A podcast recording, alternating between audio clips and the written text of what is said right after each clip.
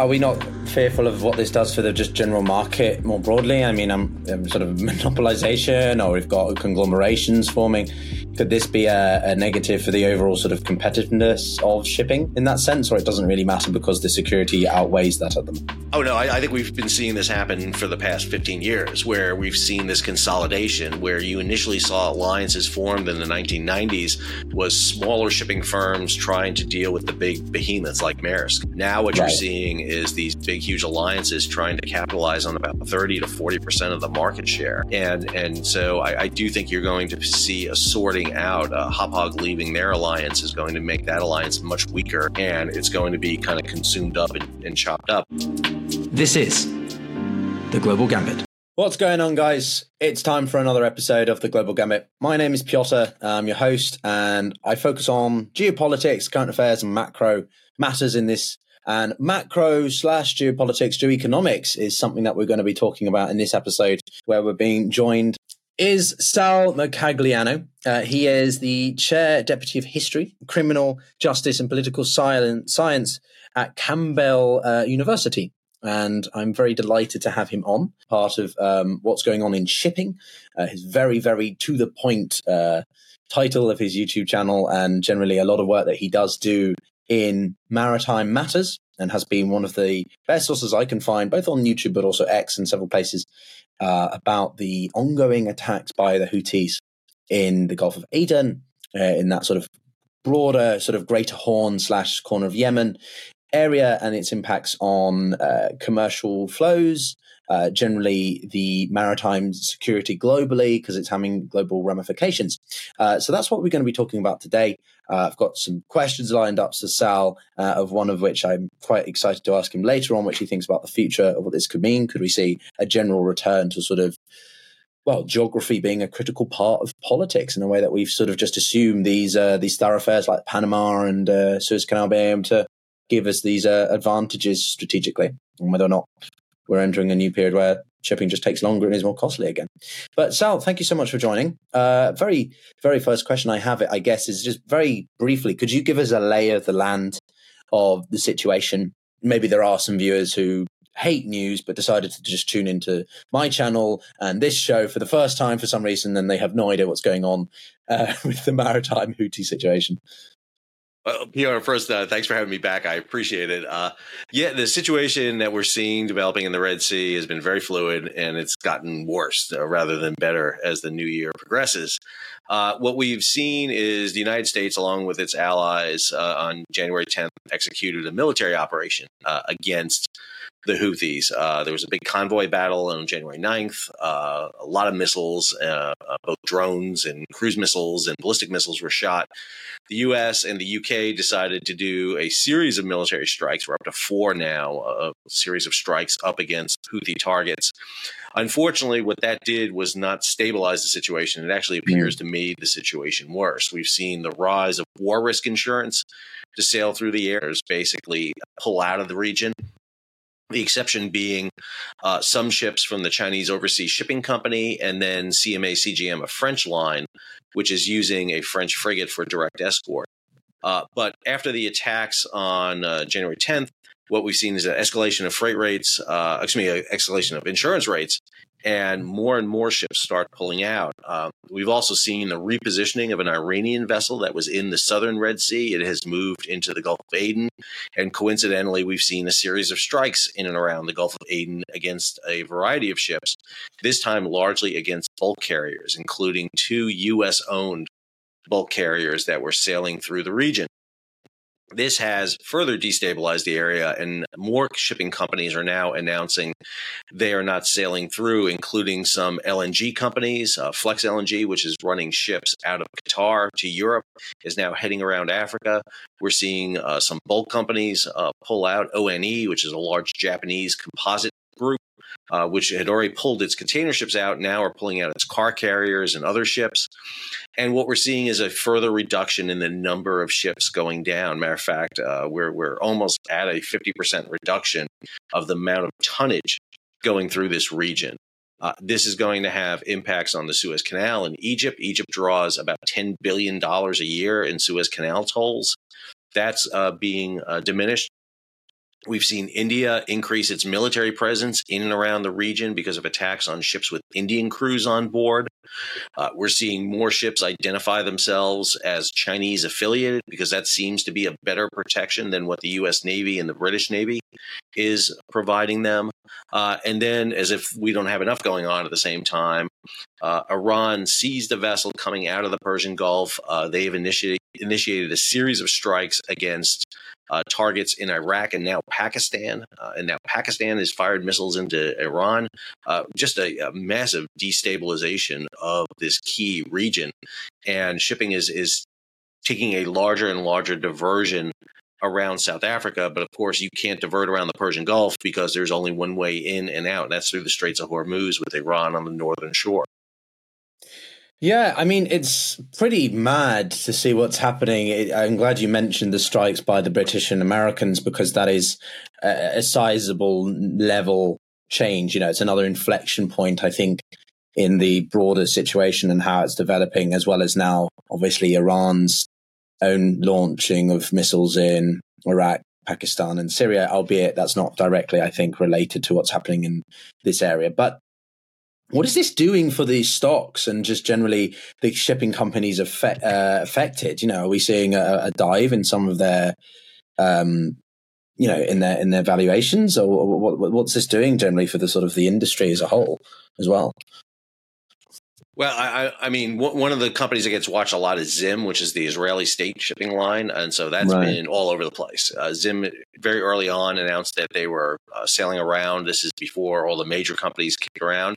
But I mean, the big thing is we've just seen nearly every uh, container line re-announce their their profits, their expected profits for the year, and they're all up. I mean, they're up tremendously uh, because one of the things we're seeing is this is massive escalation in freight rates. If you look at freight rates, they've just since the beginning of the year have been on this rocket, you know, launch climb. Uh, just looking at some rates right here, you know, Shanghai to Genoa, uh, you know, it, it, has gone up 126 percent uh, since the beginning of the year. Uh, but it's not just the the Asia to Europe routes; we're seeing Asia to America, and so uh, while we're not seeing the levels we saw during the supply chain, we are seeing a, a growth of levels that we've never seen before. I mean, percentage wise, week to week, it, it's just amazing. It, it's literally a vertical climb right now. And what that is translating into is obviously going to be more profits for the shipping companies. Uh, they're they're incurring surcharges on cargo that's already been shipped uh, because of extra fuel and port charges. They're going to be involved. There'll be delays in offloads at ports because ships are arriving off schedule. Uh, containers are not going to be moving as they're supposed to be, which means that can, empty containers that were supposed to be in China and East Asia for loading prior to the Chinese New Year's is not there. So we're going to see delays of cargo being delivered. Uh, and of course, you know, we still have issues in the Panama Canal with the canal only able to take about two thirds of the necessary cargo through it because of mm-hmm. low water. So, you know, maritime is, is really in a state of flux right now and this is going to have inflationary uh, impact uh, throughout the first quarter of this year. Yeah, I was reading uh, Clark's uh, Clarkson. Sorry, uh, I think said that the average share of shipping has fallen by an average of what two percent, um, and we're also seeing equities down by I think like seven percent um, LPG carrier owners it, also fell. It's always hard to follow the stocks on shipping companies because they don't seem to follow what you would expect them to do, and I think a lot of it has to do with a misunderstanding of the shipping market. Uh, I, I, expect those to change fairly rapidly. Uh, but but again, you're exactly right about where the stock is acting right now. You mentioned Chinese affiliated seems to be alleviating the prospect of being attacked, which I, I find very interesting. Didn't even think of that. What is that doing for Chinese affiliated firms, or if you've been following anything, or just anything that isn't Western or pro-Israel? Are we seeing a spike in a, in, in their prices, or it's it's as you say, it changes too quickly to keep up with? Well, COSCO, the Chinese overseas shipping company, which is the major shipping line out of mainland China, has been able to route some vessels through. They're not sending them all through. They're still sending a lot on the diversion route but you see them going through. And I, I, think one of the things you're seeing is some of these shipping lines, COSCO being one, CMA CGM for the French, uh, another one, is they're not doing normal service. They're sending ships through. That's allowing them to, to basically charge a premium service right. to go through. So uh, you can expect to see uh, ships loaded with with expedited cargo heading through here. So obviously that's going to be a, a, big inflection point for them to get some money uh, for this. So we're, we're seeing those type of rates uh, being charged right now. I haven't looked at the Chinese uh, uh, uh, corporations on the Shanghai exchange yet to see where they're at, but I, I envision they're doing very much the same things. Uh, again, th- this is also coming at the same time when two of the biggest container firms in the world is Maersk and Hapag just announced a new alliance uh, together. They're creating a new shipping alliance. Maersk used to be in with uh, Mediterranean Shipping. They have exited that shipping agreement, or they're exiting this year out. Uh, they'll be out officially by 2025. And now Maersk and Hapag are going to be in an alliance together, and that's a very challenge. It's a very interesting one because it's going to be one that rivals Mediterranean Shipping in its overall size, and it actually puts a rival alliance as the biggest alliance out there. This is the one with COSCO, CMA, CGM, and and uh, Evergreen in it. So uh, uh, very proud that it's, it's the alliance, or the Ocean Alliance. I mean, it's the Ocean Alliance. Are we not fearful of what this does for the just general market more broadly? I mean, I'm, I'm sort of monopolization, or we've got conglomerations forming. Could this be a, a negative for the overall sort of competitiveness of shipping? In that sense, or it doesn't really matter because the security outweighs that at the moment? Oh no, I, I, think we've been seeing this happen for the past 15 years, where we've seen this consolidation, where you initially saw alliances formed in the 1990s, was smaller shipping firms trying to deal with the big behemoths like Maersk. Now, what right. you're seeing is these big, huge alliances trying to capitalize on about 30 to 40 percent of the market share and and so I, I, do think you're going to see a sorting out. Uh, Hapag leaving their alliance is going to make that alliance much weaker, and it's going to be kind of consumed up and, and chopped up. Uh, you know, if you look at the history of container shipping over the past 25 years, you know, you go from, you know, the top 20 companies controlling 50% of the containers being moved on the ocean to today, where the top 10 companies control 85% and right. you know they're in three big alliances. Uh, so you definitely see consolidation. You definitely see this this lack of competition. Uh, this is at a time too when the European Union just announced they're removing antitrust uh, protection against these companies. So uh, there may be some antitrust cases coming soon. This is all in the backdrop again of what we're seeing right now with the Red Sea and the dependency that we're, we're going to be paying more and more to ship goods between Europe and Asia. And Okay, so we focused a little bit more on the micro and the specific um, companies.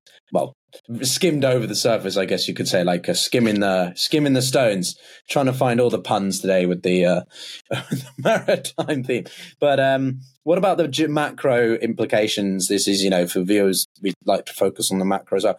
I, I saw a, a, pretty startling image uh, on the BBC of the route that ships from Southeast Asia, for example, are having to take around the Horn of Africa, but they're basically going, they're cutting straight down the middle um, of the Indian Ocean to obviously minimize distance. What is this doing for the costs, the additional costs that companies are seeing? How much extra fuel is it adding into bill cost of fuel? Um, and also just what's it doing for things like, you know, um, impact on the sort of what's the word I'm looking for? I'll edit this out. Um, what's it doing for the durability of the ships themselves and just running costs in that? So we're in a really interesting position here where you're, you know, we have the tonnage and the capacity to absorb these extra voyages, but you're talking about a diversion of about 3,500 nautical miles. That's anywhere from seven to 10 extra days sailing. Wow. Mm-hmm. And, but we're under new provisions where ships have to measure their carbon emissions and they have to report on that at the end of the year. And you know, one of the things that we've seen happening with shipping is ships have slowed down uh, because it's more efficient that way. You do you do better on your report card. Plus, the EU has just implemented on January first a carbon tax on how much carbon is being emit, emitted by ships. So you had ships slowing down and sailing a shorter distance from Europe to Asia. Now all of a sudden you're going to sail faster because you got to make your schedule and you have to sail longer distances which means that you're seeing ships consume more fuel. Fuel is extremely expensive, especially if you have to stop in South Africa and fuel, because you're talking about an extra $100 per uh, uh, ton of fuel. You're you're burning, you know, a ship is going to burn anywhere from 25 to 75 tons a day of, of, of fuel oil uh, you're talking about a, a cost of six hundred fifty dollars per ton. Uh, you know. Of oil, so it, it, gets really pricey. If you look at the delta, uh, the difference between this, you know, going through the Suez costs you five hundred thousand dollars, but going around the southern end of Africa costs you a million dollars. So your your your delta there is about a half a million on top of what you were spending. However, you also have to pay for the additional charter hire for the ship, for the crew, for these extra distances. But most importantly, you're losing a voyage each year because it's taking you longer to sail each year. So uh, you know this this is costing companies millions of dollars, and it's one of the reasons why you're seeing the freight rates increase the way they are. What they're doing to offset that is they're loading the ships heavier than they did, but that burns more fuel. Uh, sailing them faster, that burns more fuel and you're bringing more ships online. And you know, fortunately, the container sector has extra ships because back in the in the supply chain crisis of 2020 to 2022, when they made these record profits, you know, a company like Maersk made as much profits in a single year in 2021 as they did in the entire decade before that combined. And what shipping companies do, and what all shipping companies do, is they buy new ships when they have cash in hand. They're, they, it's not like a house or a car where you put it on a loan. They pay, you know, they go in and slap the money down. It's like, give me a container ship. And, and two, three years later, they get the container ship. And so all that new tonnage is coming online. And the plan was to phase out the old tonnage. We're going to get rid of these old ships. We'll recycle them we'll, or sell them off. But now they're using them. And under the new environmental uh, provisions every year you get a scorecard based on your your fuel efficiency. And if you run three bad years in a row you have to scrap your ship. Well the plan is that a lot of these ships are going to be scrapped at the end of three years because they're going to be completely inefficient in their operations. But companies don't care because they don't they don't see this being a three year operation. They're going to run the ships uh, and and unfortunately, what we're seeing is massive amounts of carbon being dumped into the atmosphere right at a time where we're trying to be very environmentally friendly. Yeah. Um, so one of the questions I also have actually about this is the one of the examples I think of is 2011 and the Somalian piracy uh, problem that we had.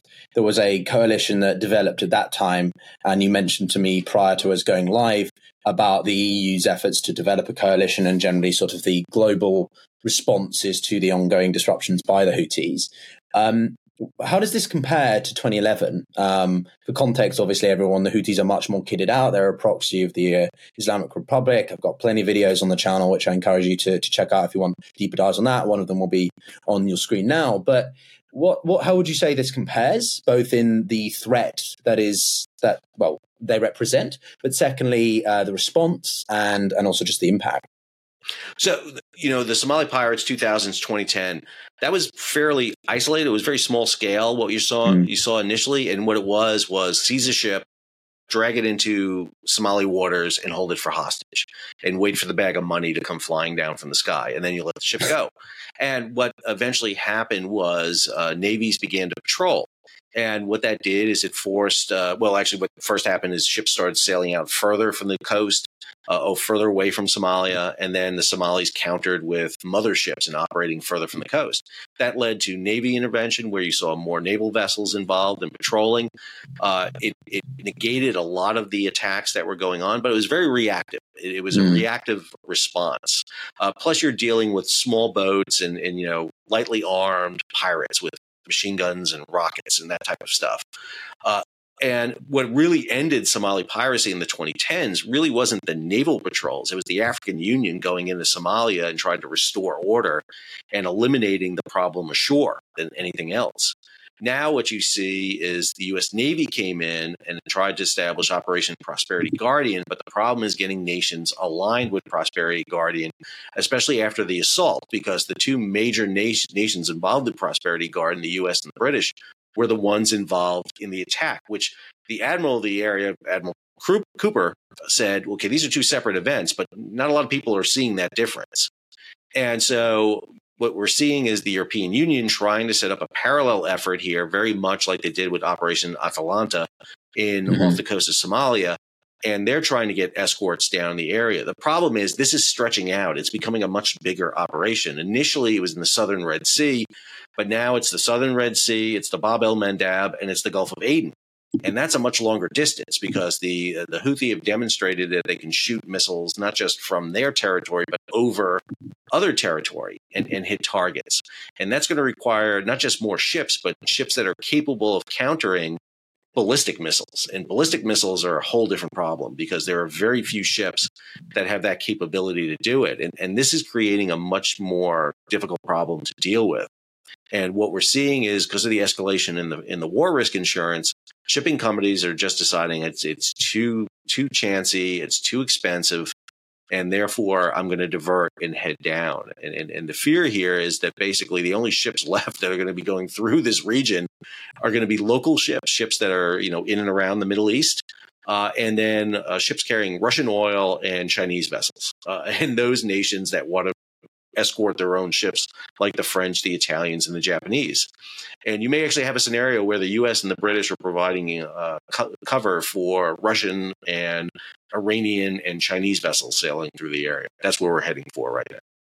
So the Western security services providing services for the autocratic axis, as uh, people like to call it, Wow, we really are living in a in, in, in, in unprecedented times. I think they like to use that phrase a lot.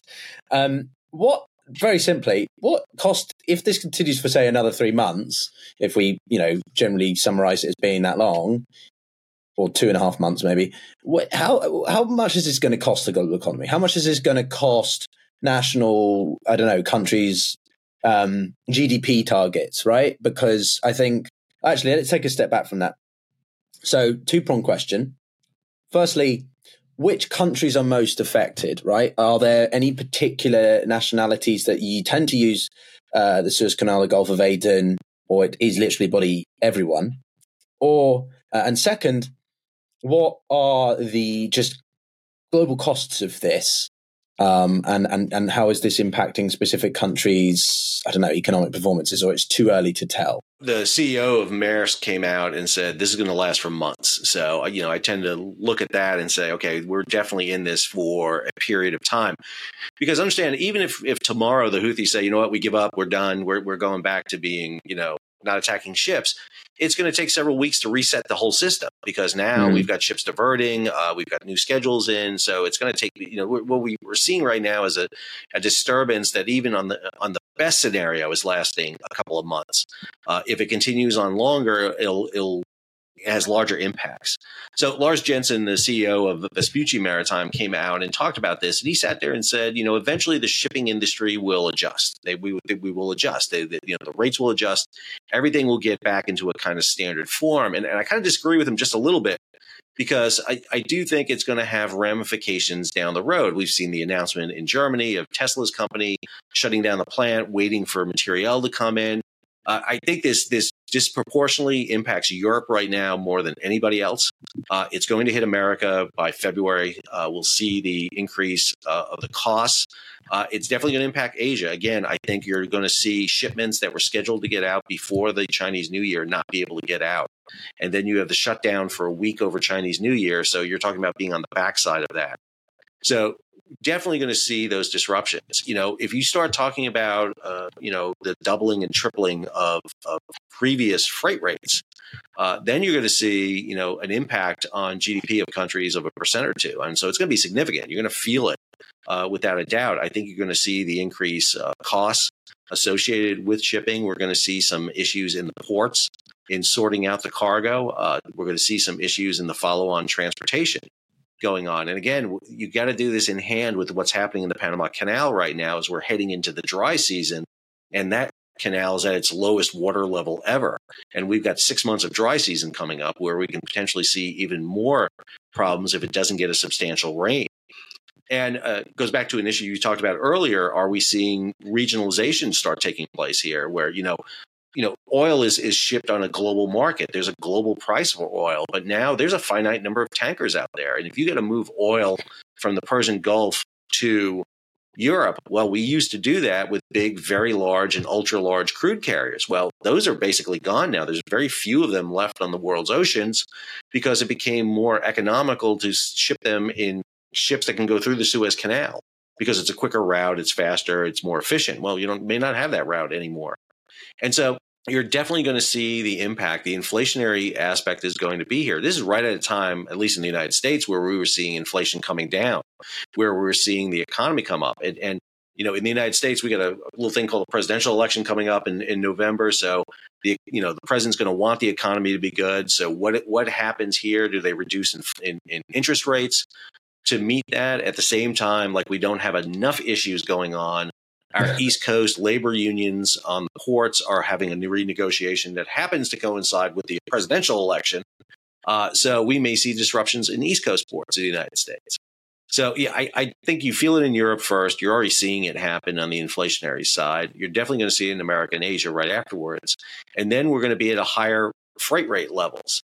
And then this gets fixed and then everything's got to reshuffle again. And I'm not sure, you know, if we don't come out of this halfway through this year at, at the best, uh, you know, in, in, the best scenario. So, a you know, for, for context for listeners and watchers, the, the, the, going around the Horn of Africa requires an additional ten days. It's about eleven point eight thousand nautical miles versus through the Red Sea, which is about eight and a half thousand. Um, and as you said, some of the biggest shipping companies have basically said, you know, we're going to do this in, for a sizable amount of time. And and this diversion is uh, costing what around two hundred billion dollars worth of trade. Is that a figure you've seen, or, or, or, or how much is this costing? And if you could put a pin on a number, how much is this costing global supply chains and, and, and the economy? Well, I mean, you're talking about 200 billion in, in trade that's moving around that's being affected by this on a daily basis. So, I mean, that's exactly how much value we're seeing moving on, on the ocean at that time. And so you're adding, you know, several percentage points to that cost as you go with your freight rate and you know that's over time. So you know if you add a percentage to that over every day you're seeing that you know accumulate quite a bit over time. Uh, and, and i don't know if i can give you an exact figure because we're still in flux here really trying to figure it out because there's some shipping that is getting through but not a lot. And we haven't yet seen the total displacement of shipping going around. So we're in a lot of flux right now. It, it, it's but when there's uncertainty and flux costs are associated with it. We're already seeing some quotes for containers of up to $10,000 to move. We, we hadn't seen those since the supply chain crisis. But, but this is a different issue. The supply chain crisis was overloading ports with too much right. cargo. What we're seeing right now is the displacement of cargo. Uh, we're going to see some ports get overloaded periodically because ships are arriving off schedule. Uh, but that'll settle out. And, and so it, it, it, it's the uncertainty that's really the worst part about this Piotr, because you just don't know until the ships arrive and we really start getting the cost elements in. I know for the container companies, they're already, you know, forecasting kick-ups in their profits for the first quarter, and which is great because they were coming into 2024 looking at a pretty bleak year. Yeah, to add to the economic headwinds being faced by China, that small thing I forgot what you said it was the um, oh the U.S. election that one, um, and a couple of other sort of events that maybe have a global impact. I'm not sure. Uh, being facetious views. Um, is is is is yeah this is the last thing that we need is a transnational issue that well we don't have this sort of global unity to really deal with. We mentioned also in the first half of our conversation viewers which i encourage you to view uh, go and watch as well about the uh, the ship that ran aground for you know what was it a week and it cost or six days and it cost about 10 billion a day in in overall um, well to the global economy.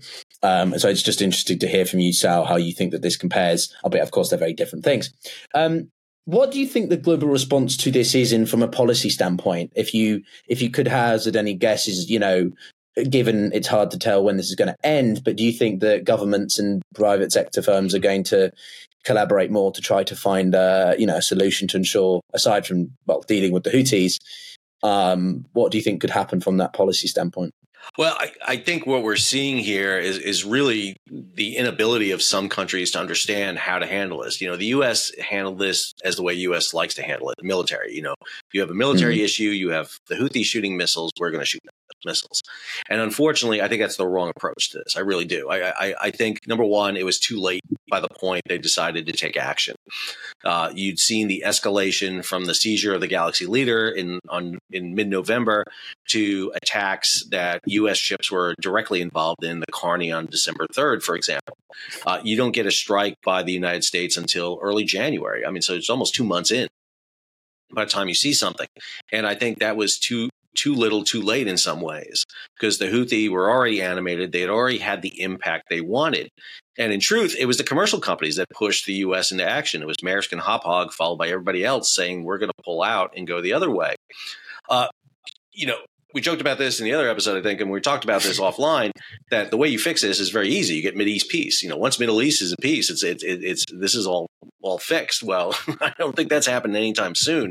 Not with the not with Netanyahu and, and the Israeli government in place right now, and the issue that that resulted from the attacks by Hamas back in October. And you know, you got to start looking at leverage. How do you leverage the Houthi? And the, the Houthi are not going to be bribed. You know, there was a story about the shipping companies maybe going to mm. the Houthi and offering them money. They're ideological. I, I don't know if you can ex- exactly bribe them to, to get them to stop. You got to use leverage, and the leverage against a Houthi is Iran and probably China in some way. Is how do you start using that? And and unfortunately, what we're seeing is the U.S. is not in a position to negotiate with Iran. They don't have the relationship. They can't do it. They don't want to, I don't think, because it would show a sign of weakness. We just saw the Sunak government in, in the UK talk about we need to change this diet. We got to get a dialogue going. We got to fix this. And maybe they're in a better position to push this. But again, what we've seen coming out of Iran right now is attacks in Iraq, attacks against Pakistan. Uh, we saw an attack against a ship with a largely Indian crew that has brought the mm-hmm. Indian Navy out in a force we've never seen before out there. Uh, so you've got a lot of regional players all moving pieces at the same time. You know, add to this, if you're Egypt, Egypt is looking at economic disaster because of the loss of tolls. They make $10, million, $10 billion a year in tolls. They are forecast wow. right now, if this continues, to lose uh, about uh, three to five billion dollars of it. You know, Egypt's entire budget is is, is almost a hundred billion dollars. So this is a sizable percentage of money they're going to lose. They've got a war in Libya on, on their western border. They got Gaza and Israel on their eastern border. You've got Sudan south of them. Uh, you've got an issue now with Ethiopia and Somalia that's about to, you know, blow up here over a port in Somaliland. We've got multiple regional issues all developing at the same time. And in the midst of this, you're trying to sail 12% of the world trade through the Bab el Mandeb.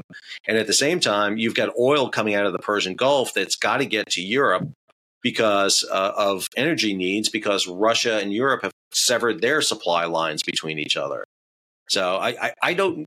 I, I can't even think of a time when we've seen this level of disruption happening in shipping uh, you know, short of you know the closure of the Suez Canal in '67 to '75 and the world wars. You know, even the tanker war of the 1980s doesn't come close to this in terms of its impact and its scale right now.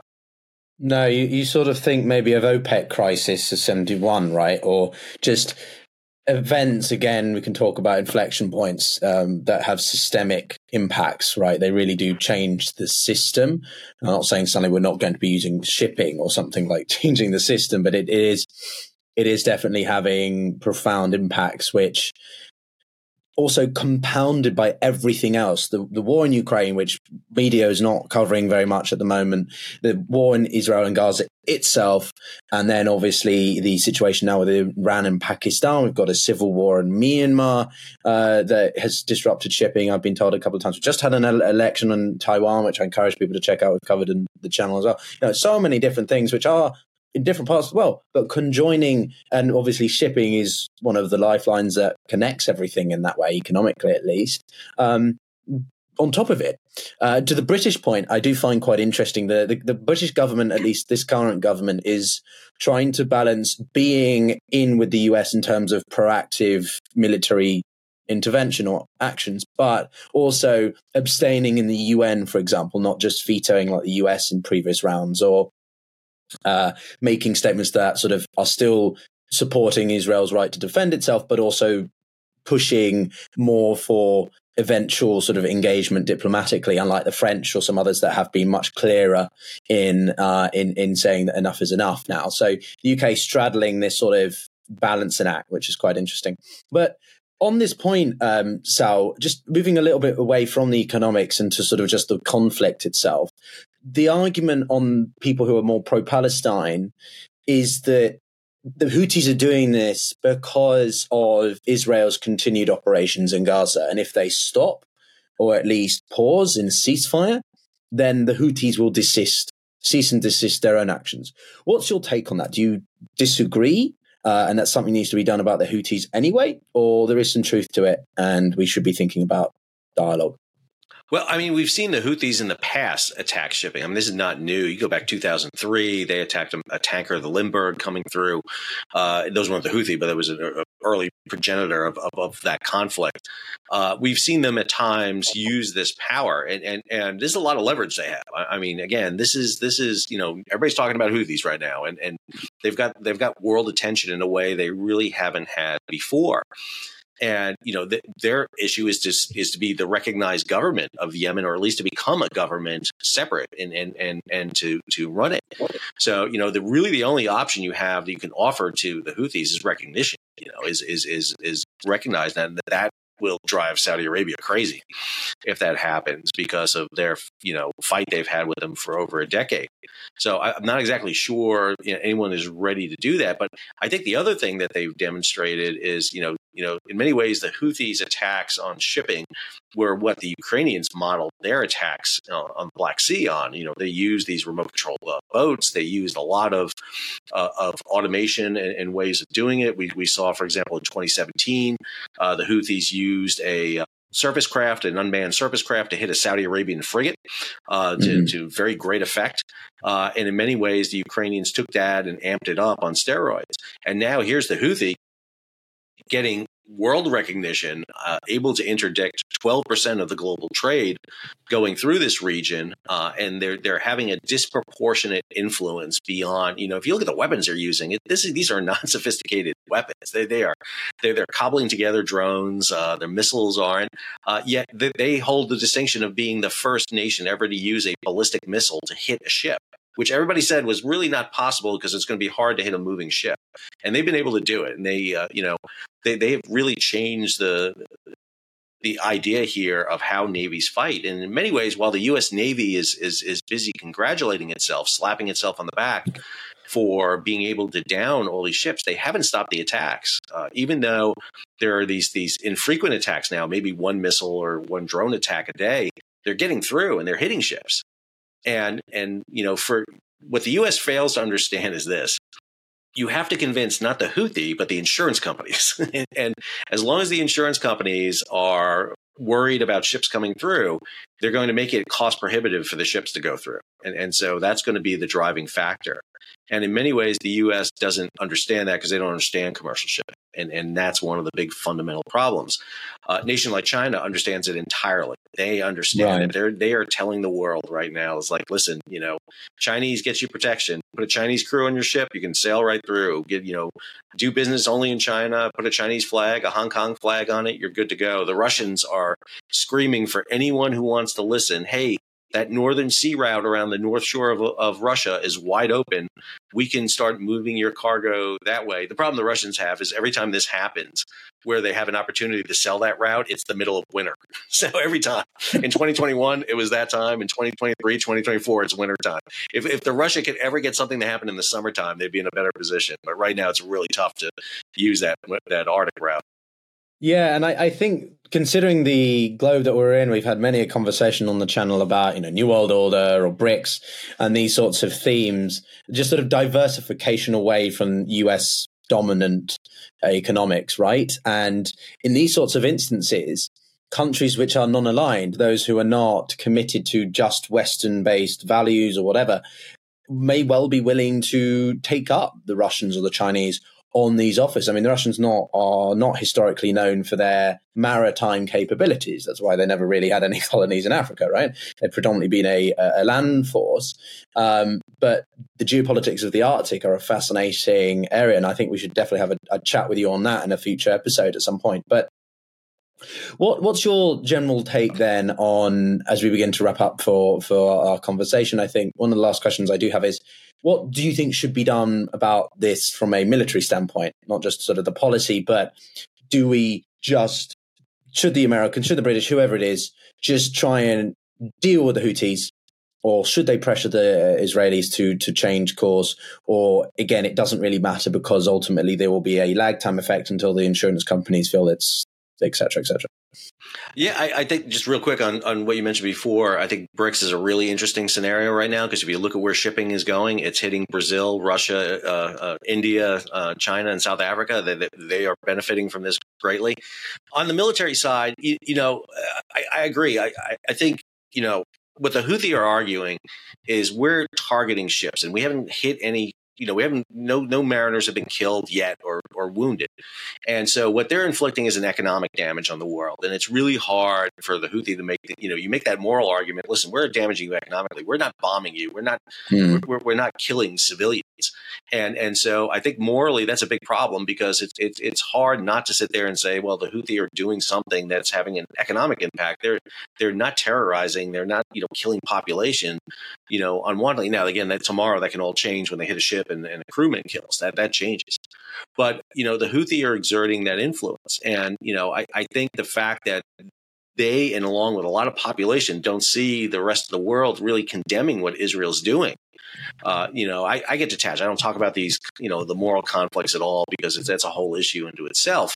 But you know, when you sit there and you back Ukraine because Russia's conducting these illegal bombings, and then you're you're backing the Israelis, and the Israelis are doing these very, you know, type bombings in Gaza, it does show a, a moral problem. I think you're into.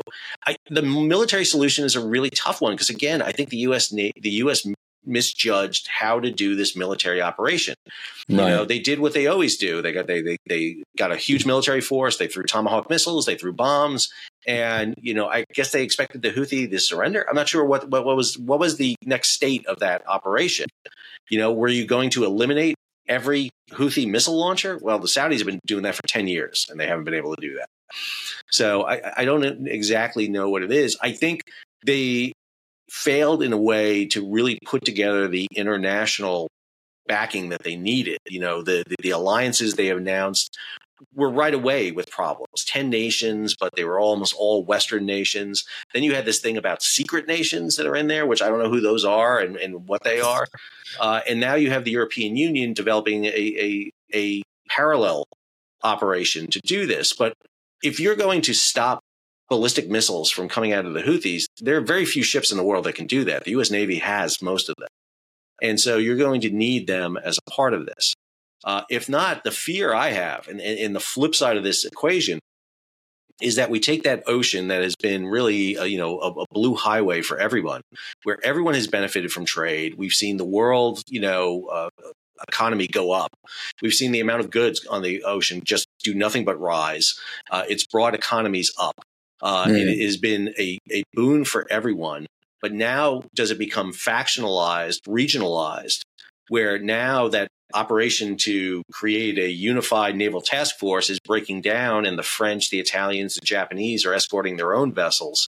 Uh, and and are we seeing regionalism take place? You know, or is it going to be cheaper to buy oil in a certain region than it is globally, which is what, what's happening right now? And so that's my fear. My fear is, is we start seeing that nationalization, the regionalization of the world's oceans. And if you're the Houthi, you just gave a, a, a playbook to any regional player. If you're astride a main shipping channel, wow, you can be a big player. All you need is some missiles, and you, you're you're you're out there, and you can impact the world. Yeah, I think it's a really good point about the regionalization. It's one of the core arguments of globalization theory, really, that you're either hyper globalist, everything's interconnected completely, you're regionalist or skeptic, you know, you believe in the distinction between be it for cultural, economic, or political reasons, uh, and then you're transforming transformationalist. It's you know countries transforming ultimately doesn't really change too much. Shipping is, I think, an illustration of globalism or globalization in actual true, you know, because it's as you said, it's a lifeline, it's a bloodline of of the international economy, and I think it's it's we are. I think it's difficult to really, I think, emphasize how significant these attacks are and and you giving us this breakdown i think is really helpful. I had no idea just the the sheer scale of it from an economic standpoint um, but also symbolically speaking. And um, for me it's it's more of a deal not playing down what's happening on the border with lebanon and the threat of hezbollah or the concerns about iraq now and, and pakistan but it's the Houthis' actions which I think are having the most unpredictable impacts and which will last much longer than the others if you know there were to be a calm down because it's it is indirectly affecting everybody even if they have no a desire to be, you know, engaged in what's happening in the Middle East at all. But uh, I guess my last question for you, really, Sal. Again, thank you so much for this fantastic uh, conversation, everyone. If you haven't already, please consider subscribing and liking the video. Um, is what do you think this means for the short to medium term? We've got this twenty coalition group. You said the EU starting one. Um, but there are, you know, uh, countries that may well not be 100% behind it. Saudis, I'm thinking of, and UAE, given their involvement in Yemen's civil war in the past 10 years. What would you say your main takeaways and things to look out for? I, I, think we start looking at do more shipping companies and different types of ships begin this process of avoiding the area. We're already seeing that with liquefied natural gas carriers coming in. Uh, product tankers uh, carrying diesel and gasoline are starting to avoid the area. Uh, and and you know what ships are still going through the area? We're we're still seeing ships of GFS, for example, which is a uh, UAE uh, shipping company are able to use it, so they have an uh, you know ability to get through there with their container ships. Do uh, national states begin to escort their own vessels? Do we become very much like you know going through a contested war zone, where the Italians, the French, the, the, the you know the Germans, the Dutch, and, and, the Japanese are doing their own thing, protecting their own ships, which I think is a breakdown. I, I think you know one of the things that the U.S. was doing that was really unparalleled, unheard of at this time, was offering protection for all ships. You know, if you go back to the tanker war of the 1980s, the U.S. didn't do that. It, it, it only protected its own ships. The U.S you know changed policy here and came out and said we're going to put up the U.S. Navy to protect global shipping. Uh, we're mm. going to do this. You know, when, when when they talk about freedom of the seas, it's usually freedom of the seas for American ships. It's usually what they talk about. You know, we do escort Allied ships, but that's usually in wars of some kind. But here, they you know they were they were putting themselves on the line for these ships, and so uh, that's that's something that I don't think. And again, I don't think the Navy does a great job talking about that. They really don't. And and you know, again, uh, we just had in the United States what's called the Surface Naval Association, uh, which are these you know these are the ship drivers that drive these type of ships, destroyers and such, and they were very proud of what they're accomplishing. It's a great accomplishment. They're doing great. But again, uh, it's great to win the battle, but if you're losing the war, then that's the issue. And in many ways, the Houthi are winning the war because they're achieving what they want to do. They're creating the global disruption, which is having an effect on the economy. And for, for them, they're creating a disproportionate influence on this.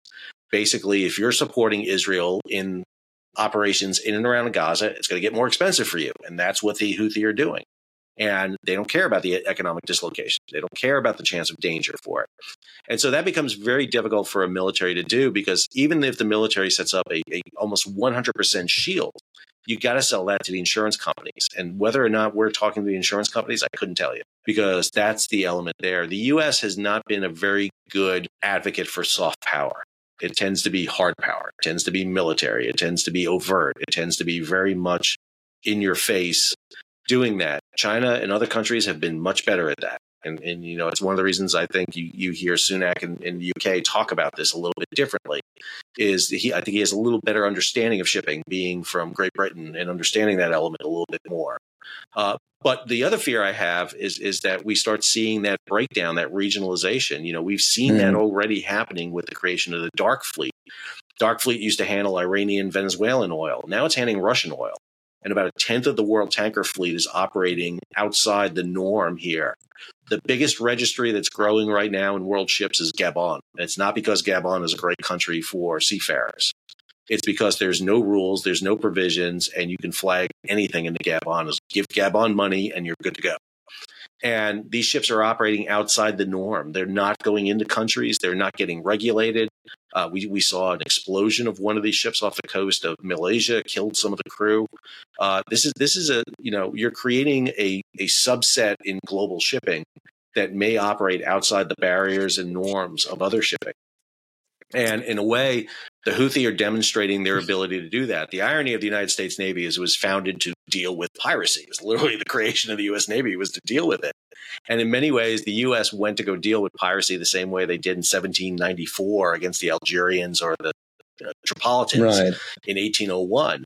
is you know use overwhelming military force when in the end what ended it with the pirates was paying them off was was was mm. tribute and and negotiations and I, I, think we forget to read that last chapter in all the books about this yeah the uh, the us is i think uh, an example of saying one thing in the form of we must do more with soft power and encouraging an exchange of relations, cultural aspects, diplomacy, and such, but they're not really um, acting in such a way. They they do utilize their military.